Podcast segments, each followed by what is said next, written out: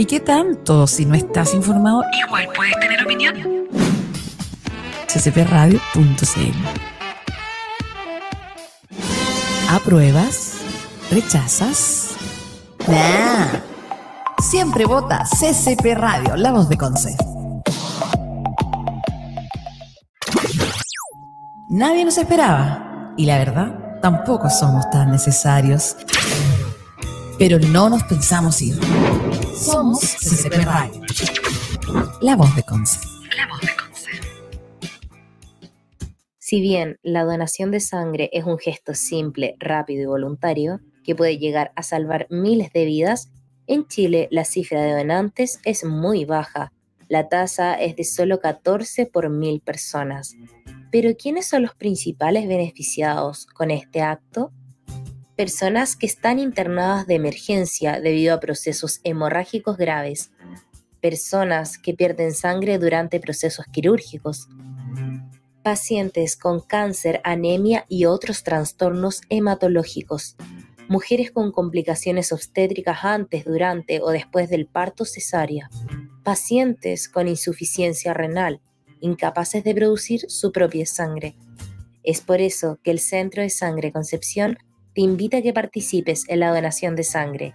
Así nos ayudamos entre todos.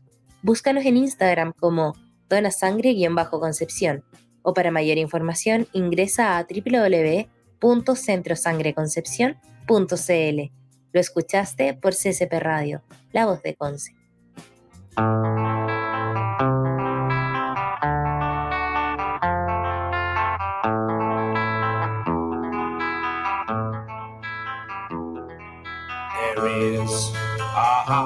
Bienvenidos a todos y todas a Séptimo Plano, el programa de los viernes que te invita a viajar por lo más oscuro de la mente humana e inhumana soy María Enríquez y los invito a quedarse otro capítulo más aquí en Séptimo Plano por CCP Radio.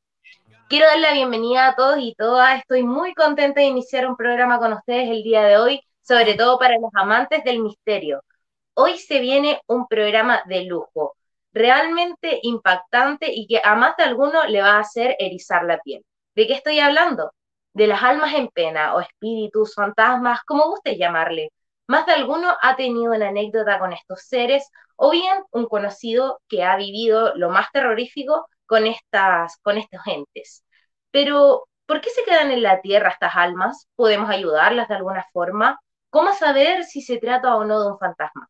Bueno, los invito a quedarse en séptimo plano. El siguiente programa va a estar buenísimo, así que no se lo pierdan. Porque no sabemos si son reales o no sé si alguno ha tenido una experiencia con estos seres, estaremos leyendo sus comentarios, así que quedan cordialmente invitados a participar. Vamos a estar leyendo cada uno de sus comentarios en Facebook. Y chicos, chicas, ¿han tenido alguna experiencia con estos seres? Felipe Gavier, saludos, tremendo programa. Así es, Felipe, y te invitamos a quedarte porque va a estar buenísimo. Bueno, ¿qué entendemos por fantasma? Se trata de una figura irreal, imaginaria o bien fantástica y normalmente incorpórea, que alguien cree ver, especialmente la imagen de una persona que supuestamente está fallecida y se parece a alguien que estuvo vivo en algún minuto. En el folclore de muchas culturas son supuestos espíritus o almas errantes de estos seres muertos que se manifiestan entre los vivos de forma perceptible. Si bien tenemos cuerpo y espíritu, este último es la esencia misma de cada uno de nosotros y nosotras, pues el cuerpo queda. Pero ¿qué ocurre con el alma? ¿Hacia dónde se dirige? Si supuestamente es energía y la energía no se elimina, sino que se transforma. Lo más común es la clásica teoría que asegura que en base a las acciones personales que cometemos en nuestra vida, eh, se relaciona directamente con el futuro lugar al que vamos a llegar una vez que ya nos hayamos ido al cajón o estemos muertos. Cielo o infierno. Es como esta clásica eh, cuento o teoría que cree que, no sé, si actuamos mal, obviamente nos vamos a ir al infierno, donde están los demonios y es como todo un mundo bajo tierra. Y si no, si nos portamos bien y actuamos de una manera correcta con otros seres humanos, somos empáticos y también comprensivos, podemos llegar al cielo. Pero estas son eh, teorías más clásicas, un poco más antiguas. Hoy en día existen cientos de teorías respecto a la muerte y gente que ha asegurado que ha visto el túnel, que ha caminado hacia la luz, entre otras situaciones que veremos a continuación. Se hace elemental saber que los fantasmas o espíritus son las almas de las personas fallecidas. No se debería tratar de demonios. Ahora, ¿qué es un alma en pena? Un alma en pena o un ánima en pena es una figura recurrente en numerosas mitologías. Se caracteriza por ser un espíritu o fantasma del alma de una persona que después de morir vaga sin descanso, porque no puede encontrar su camino hacia el más allá. ¿Y qué dice la Biblia acerca de las almas en pena? Vamos a hacer un pequeño repaso solamente para contextualizar y saber cuál es la creencia más tradicional sobre estos seres. La Biblia apuesta por la siguiente idea. Si el término fantasma significa seres espirituales, la respuesta es un sí, que sí se cree.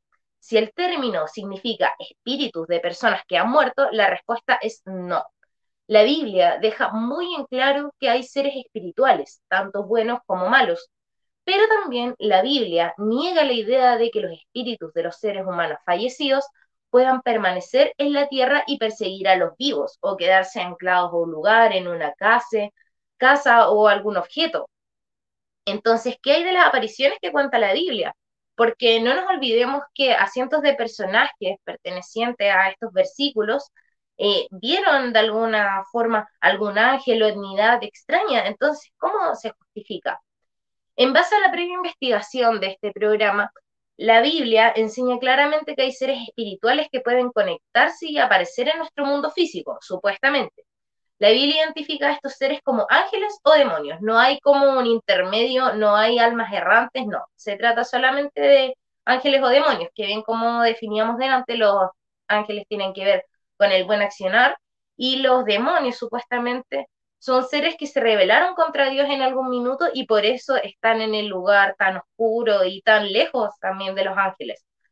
Eh, así lo plantea la Biblia y el cristianismo. Ahora, ustedes deciden. Cuéntenme qué piensan acerca de las almas en pena o de los fantasmas. Queremos leer sus comentarios.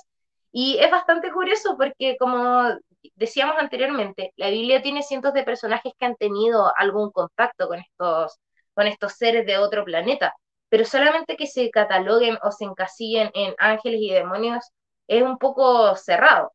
Bueno, así son las religiones en general. Lo cierto es que hay hechos súper inexplicables, anécdotas reales de personas que aseguran que han visto fantasmas o que tienen experiencias con estos seres y que han sido testigos de encuentros paranormales con estos seres de otra dimensión, al parecer. Ojo que no solamente se manifiestan de manera visual, no es como hoy vi un fantasma y si lo veo visualmente es porque está, porque hay cientos de maneras en las que se pueden manifestar. Por ejemplo, algún ruido, alguna psicofonía, eh, algún movimiento de un objeto inanimado. Se puede relacionar a estos seres de otra dimensión que vienen a intervenir a nuestro mundo. ¿Cómo marcan presencia los lugares estos seres tan misteriosos?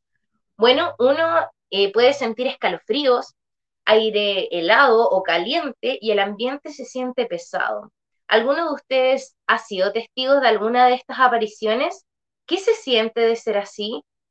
Eh, yo cuando era muy pequeña, en algunas ocasiones tuve eh, apariciones, bueno, nunca así físicas, nunca vi directamente a un fantasma. Ahora, si uno lo ve, tampoco es como, wow, eh, vi un fantasma porque son similares al cuerpo de las personas. Son eh, esencias que alguna vez tuvieron forma humana. Entonces, ¿cómo reconocemos un fantasma? Y se reconoce principalmente por estos sonidos que hacen, de alguna manera, marcan que están ahí, se hacen presentes, y, es porque quieren comunicarnos algo. Ahora vamos a ir a un tema de cómo un alma queda en pena. Hay una psíquica llamada Sabrina Jenkins que asegura que al morir nuestra energía sale de nuestro cuerpo por medio del chakra de la corona y se encuentra con su propia realidad. Jenkins sugiere que las creencias juegan un rol fundamental, porque puede una persona creer mucho en, estos lugares, en el cielo, en Dios, en la Biblia, y si actúa mal, obviamente no va, no va a tener el chance de entrar al cielo o a un lugar de paz, sino que va a quedar vagando. O bien sucede que las almas en pena se aferran a la tierra cuando tienen bienes materiales que son eh, fundamentales para ellos, o bien eh, tienen algún amor o algún, alguna falta de cariño con alguna persona y por eso se tienen que quedar, se quedan como atrapados. Y es principalmente porque estas etnicidades de alguna forma se aferran a la vida, eh, ya sea de manera material o espiritual. Y asimismo, la astróloga afirma que hay espíritus que no desean irse hasta que su pareja, hijos, padres, abuelos pasen al otro plano para irse juntos, pues creen que al cruzar ya no volverán a ver a sus familiares. Pero la verdad es que en algún minuto todos lamentablemente o benéficamente vamos a morir y vamos a dejar algún rastro, alguna huella. Y se supone la gente que, que ha tenido estas experiencias, muchas personas que han caído al hospital y hasta han estado al borde de la muerte, aseguran que hay un túnel, que uno puede introducirse en este túnel y que finalmente hay una luz y que muchas veces en este mismo túnel te esperan supuestos familiares, gente que ya no está contigo, pero que de alguna forma tuvieron una relación en vida o de otra vida quizás y te, te esperan supuestamente. Y si no estás preparado, el túnel como que se te cierra y no puedes cruzar hacia el otro lado. Entonces, igual la vida, el destino es súper sabio en ese aspecto, porque quizás venimos con una misión y tenemos que quedarnos hasta terminar esta misión. Ahora, bueno, va la creencia de cada uno y bienvenidas sean todas las religiones, culturas, creencias e ideologías.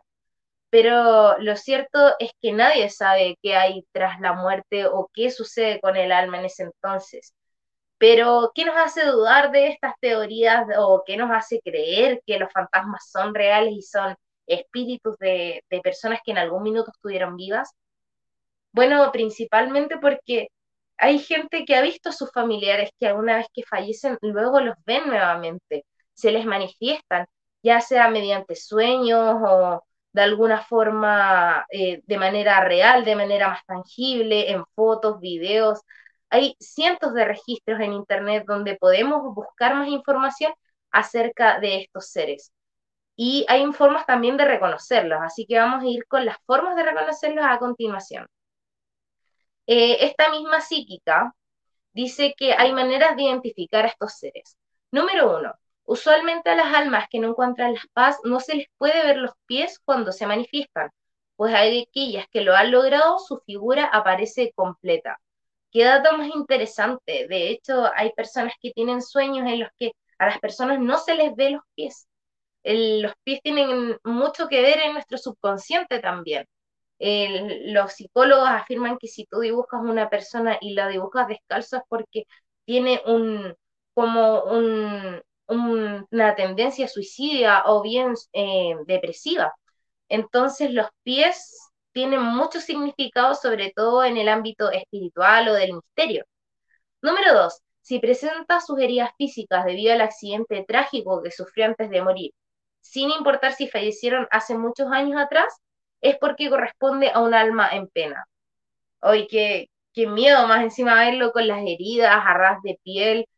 Debe sentirse muy real compartir con una de estas etnicidades. Número 3. Si se le puede ver con dolor, pena, confusión, incertidumbre o pidiendo ayuda, esto quiere decir que su dolor físico aún está impregnado en su alma. Oye, qué, qué doloroso y qué fuerte debe ser ver a alguien con tanta pena arrastrando esta, estos malestares. Número cuatro, cuando los puedes ver y sientes dolor y una vibra negativa al momento de su manifestación es porque no puede descansar en paz. O sea, de alguna forma manifiestan este dolor o hacen saber que no están bien o que no están cómodos en el lugar en el que se encuentran. Ahora bien, hay gente que tiene como no sé si llamarle poder o, de alguna manera habilidad, pero hay personas que, bueno, no solamente los mediums, sino personas que se pueden conectar con estos seres o que bien estos espíritus los buscan y le intentan decir ayúdame o, o, estoy en este lugar y se manifiestan de diferentes maneras. De alguna manera marcan su presencia y buscan ayuda en los humanos porque todavía no asumen, lamentablemente, que están muertos y que ya no pertenecen a este plano. ¿Qué es lo recomendable? Supuestamente, si ves un fantasma, bueno, preguntarle en primer lugar si necesita tu ayuda de alguna manera. ¿Cómo te puede ayudar? Y en segundo lugar, eh, si ves que esta persona se quiere aferrar o, o todavía no comprende que está muerta, hay que aconsejarle o recomendarle seguir su camino, porque lamentablemente no se puede hacer nada ante... No, muerto no puede revivir, es imposible.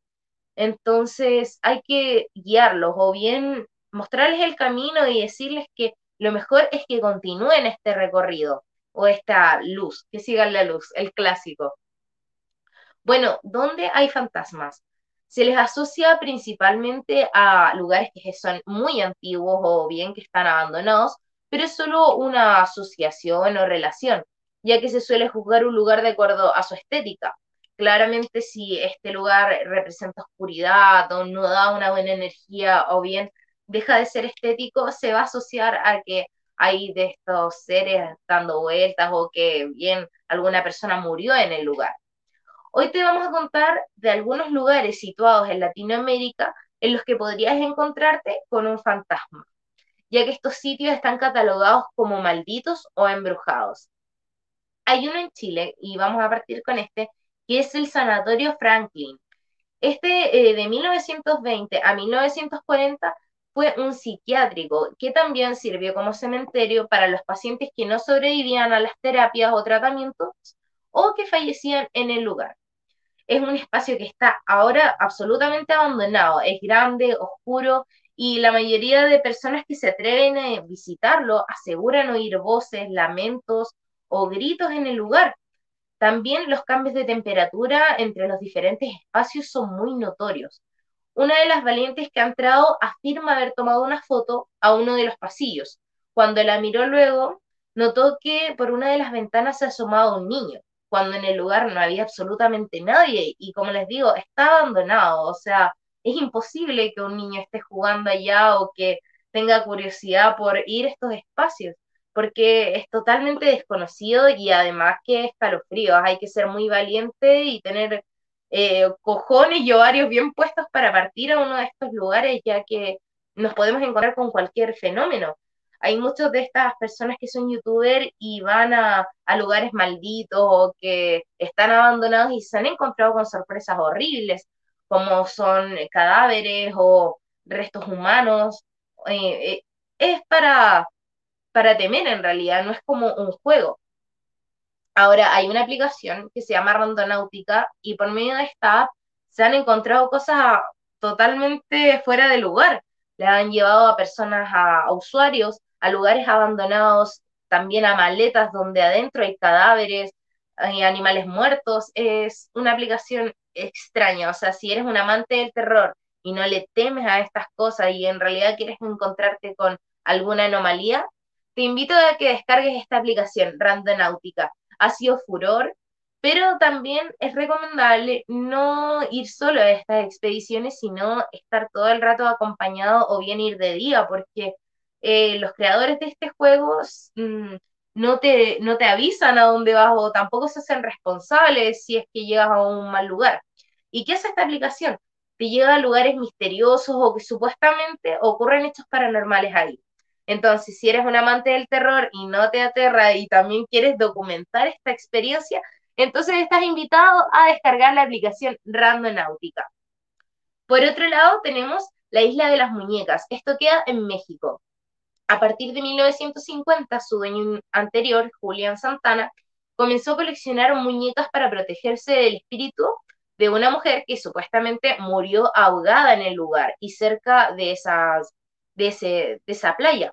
Santana moriría del mismo modo, pero se habla de fenómenos paranormales en torno a las muñecas, pues se dicen que están vivas. Esta isla todavía sigue vigente hasta el día de hoy. De hecho, hay muchas fotografías de la isla de las muñecas y claro, es aterrador porque ves a estos seres que están colgados en los árboles o bien tirados en algún lugar, que les faltan extremidades, pero supuestamente este Julián las tenía para espantar a este espíritu malévolo. No sé si sea la forma más idónea, porque se supone que los espíritus tienen como esta facilidad de poder eh, poseer o meterse dentro de, eh, objetos inanimados y sobre todo si son muñecas, como hablábamos en el capítulo Las muñecas malditas. Lo pueden pillar en YouTube, en Spotify también está disponible por si se lo perdieron. En tercer lugar tenemos la calle del fantasma en la Candelaria de Bogotá. Esta historia es súper curiosa porque tiene que ver con el mismo demonio. Ojo con esto. La calle del fantasma es un lugar súper famoso por la reconocida historia del ingeniero Alex Mogollón, a quien un antiguo alcalde de la ciudad ordenó la tarea de empedrar por completo el barrio La Candelaria en un plazo de seis meses y seis días. Los días pasaron y Alex estaba más interesado por tomar y salir de fiesta en vez de terminar su trabajo. Por lo que cuenta la leyenda que la noche anterior al día de la entrega, el ingeniero, asustado porque no sabía si iba a terminar a tiempo, invocó al mismo demonio para que le ayudara y a cambio él entregaría su alma. La condición era que no debía faltar ni una piedra o ladrillo en el lugar. Y la historia cuenta que el diablo y sus ayudantes debían hacer el trabajo de seis meses y seis días en solamente seis horas. Era imposible y todos fueron testigos, los habitantes de aquellos años, que en realidad no había ninguna piedra. Era imposible que en seis horas el ingeniero terminara el trabajo. Al día siguiente todas las calles del barrio estaban empedradas, hasta que el diablo y Alex Mogollón llegaron al callejón de la calle del fantasma el diablo se dio cuenta de que debía irse sin el alma de Alex, porque resultó que en esta calle exactamente faltaba una piedra, por lo que el pacto no se pudo completar. Oye, y se comenta que en esta calle se ve todavía supuestamente un hombre en las noches de luna llena o las noches de San Juan poniendo piedra por piedra, como que está trabajando en la calle. Pero esa falta, la falta de esa piedra, claro, mucha gente testiguó esto y también supuestamente continúa esta falta y este debe que hay en la calle. Por otro lado, tenemos el cementerio central en Bogotá, Colombia, nuevamente.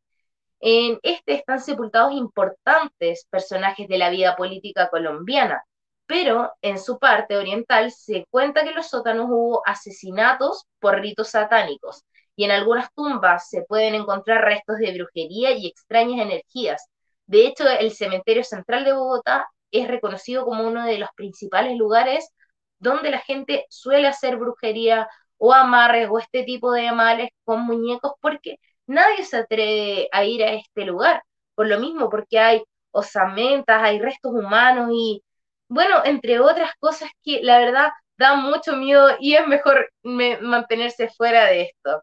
Karen Moon nos comenta, hola, qué miedo. Así es, Karen, qué susto, porque los fantasmas lamentablemente son intangibles, uno los puede ver, pero no eliges el momento en el que se juntan contigo o en el que tienes una experiencia con ellos. De hecho, se supone que ellos deciden con quién mostrarse y con quién no, porque supuestamente son capaces de sentir la energía de las personas y saber si por medio de X o X sujeto pueden acudir a pedir ayuda o no. En el quinto lugar tenemos el Cazón de Mujica, este que hay Ñuñoa, Santiago de Chile. Supuestamente una mujer envenenó a su sirvienta y a su hijo, por lo que se escuchan gritos, ruidos y crujidos en el lugar. De hecho, es supuestamente el lugar más embrujado de todo Chile. Ahora hay otros, ¿por qué supuestamente? Porque hay otros lugares donde dicen, no, aquí es el más eh, embrujado de todo Chile, pero el Cazón de Mujica es muy conocido por esto y se supone que también se ha visto la presencia como de la mujer que envenenó a su sirvienta y a su hijo alrededor de la casona o bien paseando por los pasillos de noche. Así que, bueno, si vives en Ñuñoa o en las cercanías de Santiago, acércate al lugar, descúbrelo y cuéntanos qué onda, qué es lo que ocurre ahí, si en realidad es real o solamente un cuento de niños. Vamos a ir con el sexto lugar, que es la casa Matusita. La Casa Matusita está en Lima, Perú. Es conocida como una de las casas más embrujadas del mundo. En este lugar los españoles quemaron una bruja, quien maldijo el lugar en sus últimas palabras. Desde entonces, la casa ha espantado a cada uno de sus habitantes, comenzando con el señor poderoso que la construyó, quien supuestamente maltrataba a sus sirvientes. Un día, cuando el señor tenía un almuerzo con su familia, los sirvientes decidieron vengarse y envenenar las bebidas con una planta alucinógena. Al concluir el almuerzo, los sirvientes esperaban en la cocina para los resultados de su plan. Esperaban ver al dueño muerto. Sin embargo, escucharon gritos y encontraron que tanto su amo como las visitas se habían matado entre ellos. Otra familia, tiempo después, se mudó a la casa. Un día el nuevo señor del hogar encontró a su mujer engañándolo. Tomó un cuchillo y mató a todos, incluyendo a su hijo y a sí mismo. Desde entonces se dice que quien visita el comedor en el segundo piso de la casa Matusita puede escuchar las voces y gritos de los espíritus torturados. Si te atreves a visitar la casa en Perú, hospédate en el Sheraton Lima Hotel. Esta no es publicidad, no, no, no, sino que es real y la gente que trabaja aquí asegura que se escuchan gritos y que eh, la historia es totalmente real. También que las puertas se cierran, los objetos se mueven por sí solos y una serie de, actos que, bueno, es mejor verlo con nuestros propios ojos a escucharlo, porque ver para creer, ¿o no? Aunque me, están creyendo todo por ahora. Miren, toda esta, la información que leemos en este programa, son con previas investigaciones, así que algo deben tener de cierto, porque para saber la verdad, verdad, obviamente hay que estar en el lugar de los hechos y vivir en ese tiempo. Vamos a ir con algunas historias de los auditores que nos enviaron acerca de fantasmas. Está muy buena, así que les recomiendo que se queden. Loreto nos envió una historia muy curiosa que le ocurrió dentro de un túnel. Cuenta así, un día 5 de noviembre del año 2016 participé en un tour nocturno que consistía en recorrer el túnel y conocer su historia, además de pequeñas actividades acordes al lugar. Cada cierto tramo tomaba unas cuantas fotografías para dejar registro del trayecto y también con la esperanza de poder registrar algún ente. Hoy, Loreto, eres de nosotras, eres del equipo. Nos encontramos en una fila en lo que yo quedé penúltima y al final quedó uno de los chicos miembros del grupo de guías. Este muchacho iba con una linterna iluminando el camino desde el final del grupo. Fue entonces que mientras un vehículo se acercaba, me dispuse a tomar más fotografías. Como nos habíamos detenido, era el mejor momento para conseguir imágenes más nítidas, aprovechando también la luz complementaria que había en el vehículo. Me puse a nivel del suelo para darle apoyo a la cámara y comencé a fotografiar en distintos ángulos, sin mirarlas, y una vez que el vehículo pasó, continuamos andando. Camino a casa, revisé las fotografías desde la cámara y no vi nada extraño, y al llegar a casa y al revisarlas en el ordenador más detenidamente, seguía sin ver nada. Me desanimé bastante. Foto a foto comencé a regular la iluminación, esperando ver algún rastro de lo que había estado allí físicamente, hasta que llegué a una fotografía. Subiendo los valores de exposición, comencé a notar que algo parecía junto al chico que estaba último en la fila. Las luces de color rojo y verde que se pueden distinguir pertenecían a él. Al lado de él no había nada, nadie más en ese momento mucho menos con vestimentas de estas características, hasta que finalmente la dejé como la pude ver. La sensación fue compleja. Por un lado, la sensación de entusiasmo por lograr lo que esperaba, al menos en una fotografía. Y por otro lado, el temor de ese ente que estuvo a casi un metro de mi lado. Oye, qué miedo, Loreto, qué asusto. Imagínate ir por un túnel en la noche o en alguna calle y que sientas la etnia extraña o gente que se toma fotografías y después la ven y claro, ven una etnia a su lado o bien a su alrededor. Ocurre mucho como la tecnología ha avanzado tanto y ahora todos poseemos implementos para testificar o registrar distintos hechos, eh, pasa que en TikTok, que es esta red que tantas personas acuden y tantas personas suben videos y material, que se pueden observar fantasmas o entes atrás de las mismas personas. Hay cientos de videos en YouTube a los que pueden acudir eh, para ver estos registros supuestamente de estas almas o fantasmas en pena. Ahora, ¿son reales o no? Esa es otra cosa, porque los filtros que tenemos hoy en día, todos estos avances tecnológicos nos han servido también para poder hacer lo que queramos. Podemos poner efectos, también instalar lugares, eh, cosas en lugares que no están en realidad y así un montón de, acciones a realizar. Por lo mismo, eh, son poco creíbles, pero si les interesa y quieren, no sé, indagar un poco más en el tema, les recomiendo buscar en YouTube videos de TikTokers que se les han parecido espíritus o fantasmas. Por otro lado, tenemos la historia de Yasmín, quien comenta, hace como unas dos semanas iba a soltar a mi perro para después ir a dormir. Eran como las 11.30 pm. Cuando ya estaba con mi perro, escuché un grito, el grito de una mujer, así como que estaba llorando. Me dio mucho miedo, que al instante me quedé paralizada. Después mi hermana me jaló y nos fuimos corriendo a mi casa. Al parecer el ruido vino desde la orilla del río.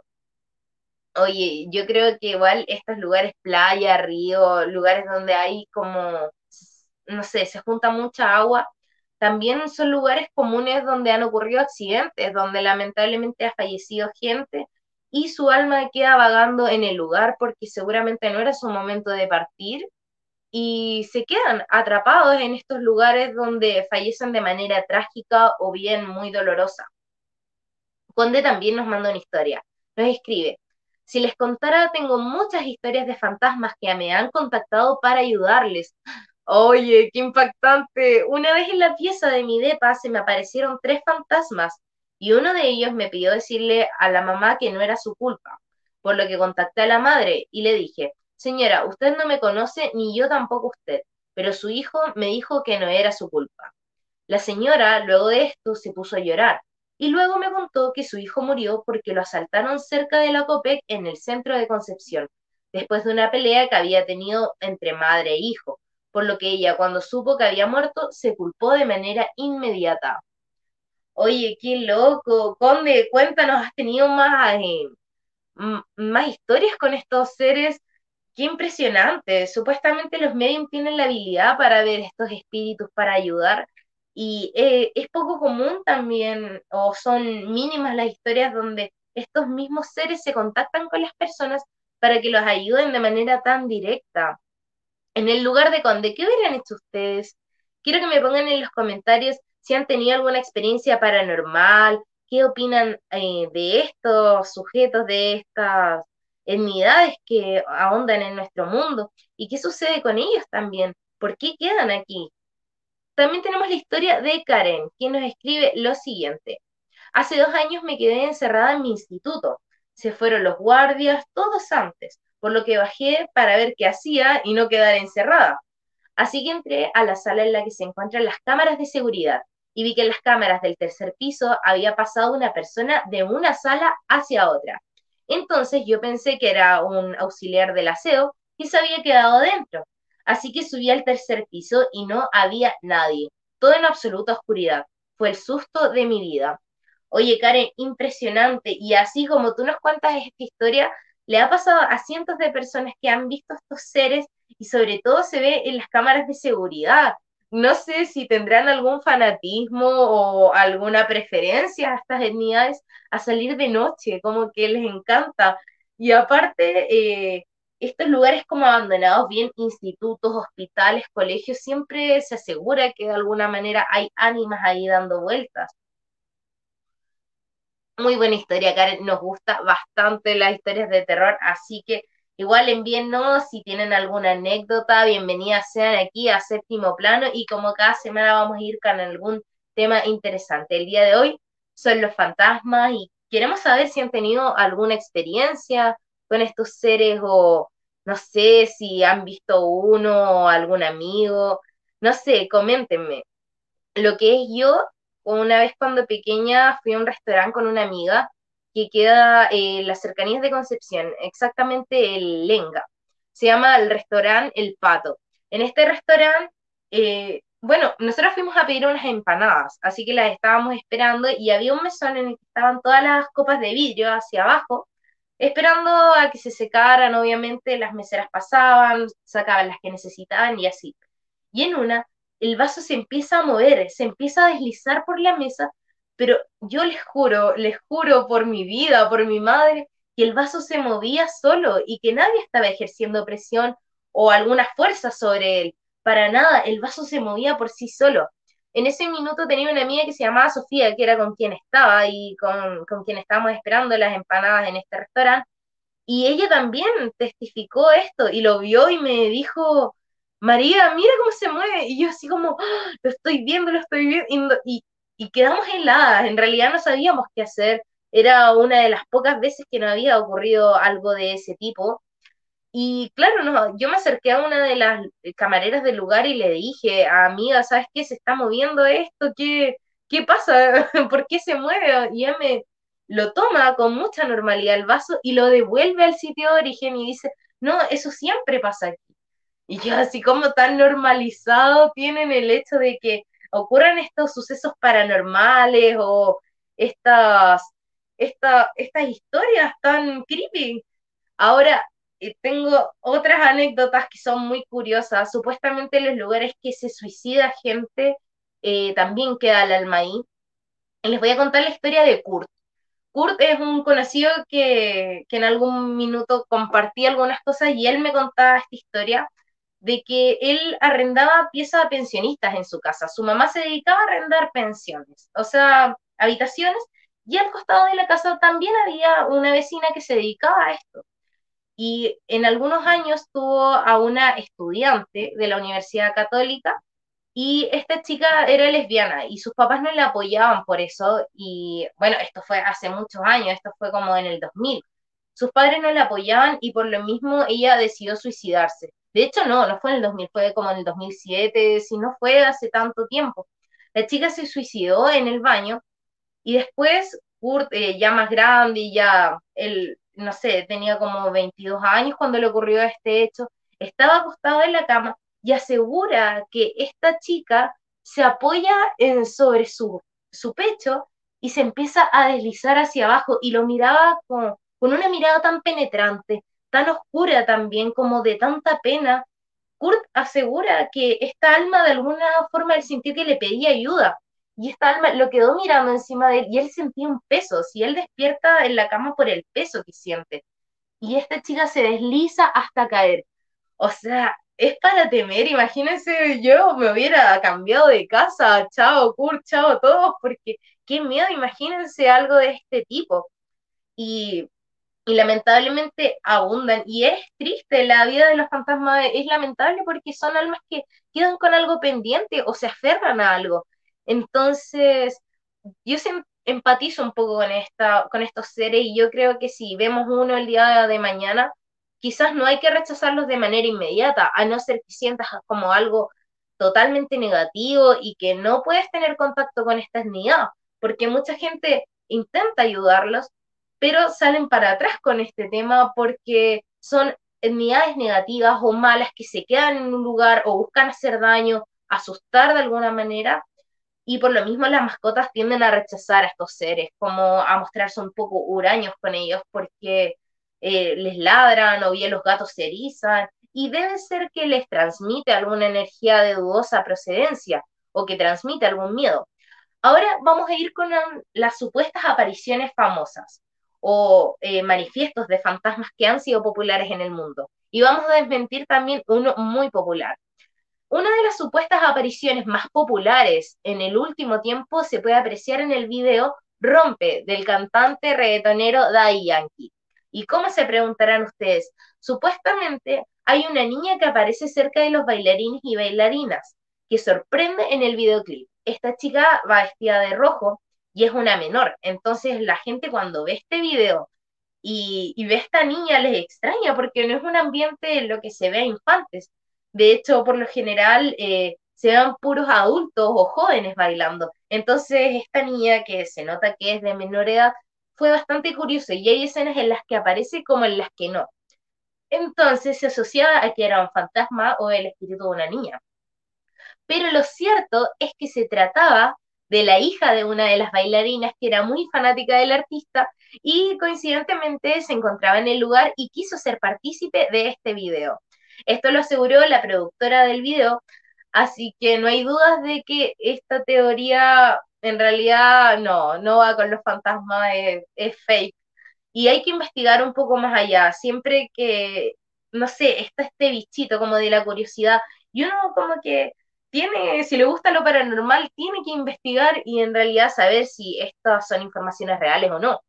Ahora vamos a pasar al segundo tema, que es una psicofonía esta, del profesor Nivaldo. Muchos de ustedes estoy segura que la han escuchado o fueron testigos de esto en el mismo programa. se supone, o sea, no, no se supone, es así. Eh, hay una psicofonía del profesor en el que dice, me encontraron y me mataron. Es lo que dice eh, escuchar los usuarios de distintas redes sociales en el despacho en vivo que informaba sobre la desaparición de este profesor, cuyo torso fue encontrado flotando en el muelle Prat. Fuera de toda polémica, fue el propio Matías Vera quien señaló, quien salió a aclarar la situación y dijo a través de su historia en Instagram que eh, junto al equipo técnico sometieron la grabación a pericias con herramientas técnicas para descubrir de dónde venía este audio, si bien se había filtrado o no sé, eh, pertenecía al ambiente, pero no dieron con ningún canal de audio, o sea, es auténtico. Eh, nadie sabe de dónde salió este extraño susurro y lo más grave o lo más raro, lo más freak, es que se escucha muy claramente que dice, me encontraron y me mataron. Fue un hecho escalofriante. Imagínense el alma, eh, lo tortuosa que debió haber estado aferrada en ese minuto o presente de alguna forma y hizo sentir, manifestó cómo se sentía y dio alguna pista de dónde se encontraba, por lo que previo a esto después se encontró el cuerpo del maestro y efectivamente, eh, bueno, ahora hay dos teorías, se dice que una es me encontraron y me mataron, pero otra dice que es me cortaron y me mataron. Y esta tiene mucho más sentido porque al profesor Nivaldo, recordemos que lo encontraron trozado, lamentablemente. Un hecho realmente eh, triste y lamentable que ocurrió en la historia de Chile y es uno de los casos donde se ha escuchado con más claridad esta psicofonía y tan auténtica, tan real, es como si pidiera ayuda de alguna, manera. Ahora tenemos la psicofonía de Fernanda Maciel. Una de las más comentadas fue la oída en el matinal Bienvenidos, cuando el panel entrevistaba al vidente Ismael Torres. Al tanto de los comentarios recibidos en redes sociales, Canal 13 publicó el registro en su portal. Más de una decena de comentarios en el sitio web ha generado una nota sobre el caso de la joven desaparecida en Conchalí, Fernanda Maciel, llevaba más de un año sin dar pistas de su paradero.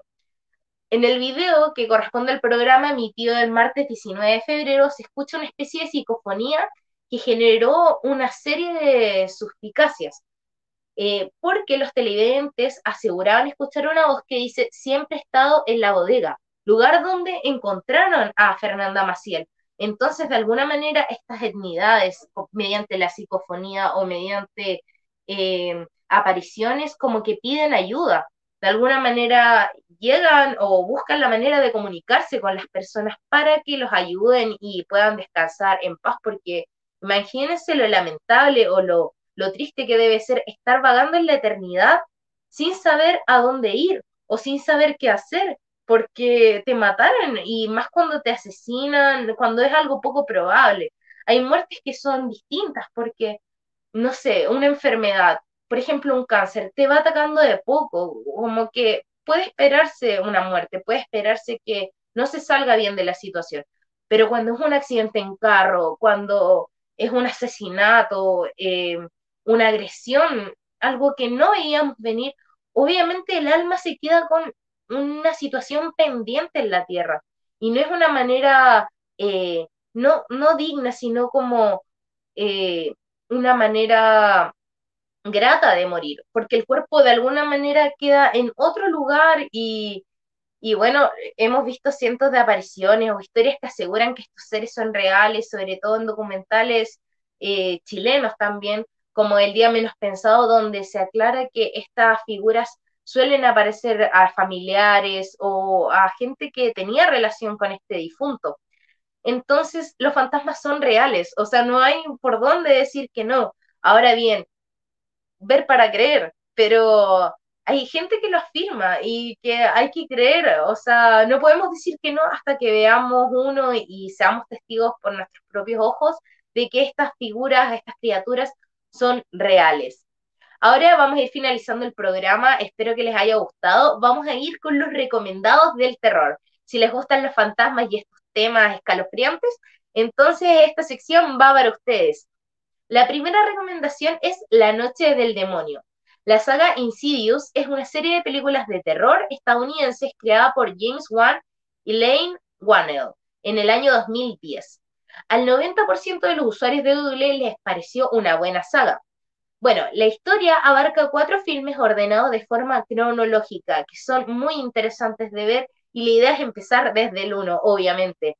No es, no es solamente una excelente trama, sino que además su banda sonora es tremenda, al igual que las tomas que posee esta película. ¿Y por qué es tan buena? Porque no es solamente como la etnidad o el espíritu que se manifiesta moviendo objetos, no es como actividad paranormal que tiene más este sello como de fantasmas que no se ven, que ocurren cosas extrañas, pero em, es más confuso. No, La Noche del Demonio es mucho, es una película mucho más profunda, es muy estética también, y la banda sonora que tiene esteriza los pelos, si bien es de 2010, la película eh, se ha mantenido como una de las mejores evaluadas y también una de las favoritas por la audiencia. La idea básicamente es, o el cuento, la historia, es acerca de un niño que tiene una parálisis y de alguna forma está como en el infierno, entonces su papá tiene que ir a buscarlo o tras él o rescatarlo. Así que recomendada película, yo no les voy a decir más, la idea es que la vean ustedes y a ustedes solitos se les arice la piel también y la busquen. Así que muy buena La Noche del Demonio, toda la saga buenísima, pero les recomiendo sobre todo la 1 y también para comenzar y entender el resto de sagas que continúan. Ahora vamos a ir con otro filme, un clásico también, pero que ha sido buenísimo y, les voy a contar por qué le quise incluir en este top. Se, se trata de Poltergeist. El filme pertenece a Hopper, es una película grabada también en Estados Unidos en 1982, o sea, es muy antigua. Dura alrededor de 114 minutos. Y si bien es antigua, pertenece a una obra importante en lo que es categoría de terror. Ahora les cuento por qué. Es que hay algunas teorías acerca de la producción y grabación de Poltergeist que afirma que después de su rodaje a los actores le comenzarán a ocurrir una serie de hechos paranormales o, bien eh, hechos de decadencia. Por ejemplo, vamos a partir con uno. Julia Beck, quien representa al reverendo Kane, eh, asegura que entró en la, en la escena, en la segunda entrega de la trilogía, y eh, él interpretaba al malvado reverendo Kane. El actor murió durante el rodaje de la película a los 60 años por un cáncer al estómago, que en algún minuto él se hizo chequeos y todo andaba bien, y fue como que el cáncer de un minuto a otro acabó con su vida y esto era en pleno rodaje de Poltergeist 2. La tercera entrega también estuvo teñida por la muerte de uno de los miembros del reparto, y se trata de la pequeña Heather, quien fue la víctima de también esta, de la tercera saga. La actriz que interpretó a Carolyn durante la saga comenzó a sentir dolores estomacales durante todo el rodaje. A consecuencia de esto, falleció y tenía solo 12 años. El motivo de su muerte fue una extraña enfermedad que los médicos fueron incapaces de detectar a tiempo, estenosis congénita. De hecho, la BBC denominó esta saga como el rodaje maldito, por todos los accidentes que allí ocurrieron y también las consecuencias que tuvieron los actores. De hecho, en 2015 se lanzó la última entrega de esta saga siniestra, pero lamentablemente no logró el mismo efecto que la primera, que pasaron toda esta serie de maldiciones y que supuestamente el set estaba maldito. Si les interesa, hay mucha información en YouTube, en Google acerca de esta película que de alguna manera marcó un hito aquí y, y que lamentablemente terminó con muchos de sus actores con graves accidentes. Ahora, es una película buenísima, es muy antigua, de 1984, pero 1982, disculpen, pero muy recomendada. Si quieren ver algo de terror y les gusta lo clásico, esta es la película que deberían ver. Ahora vamos a ir con la última. Se trata de Sexto Sentido.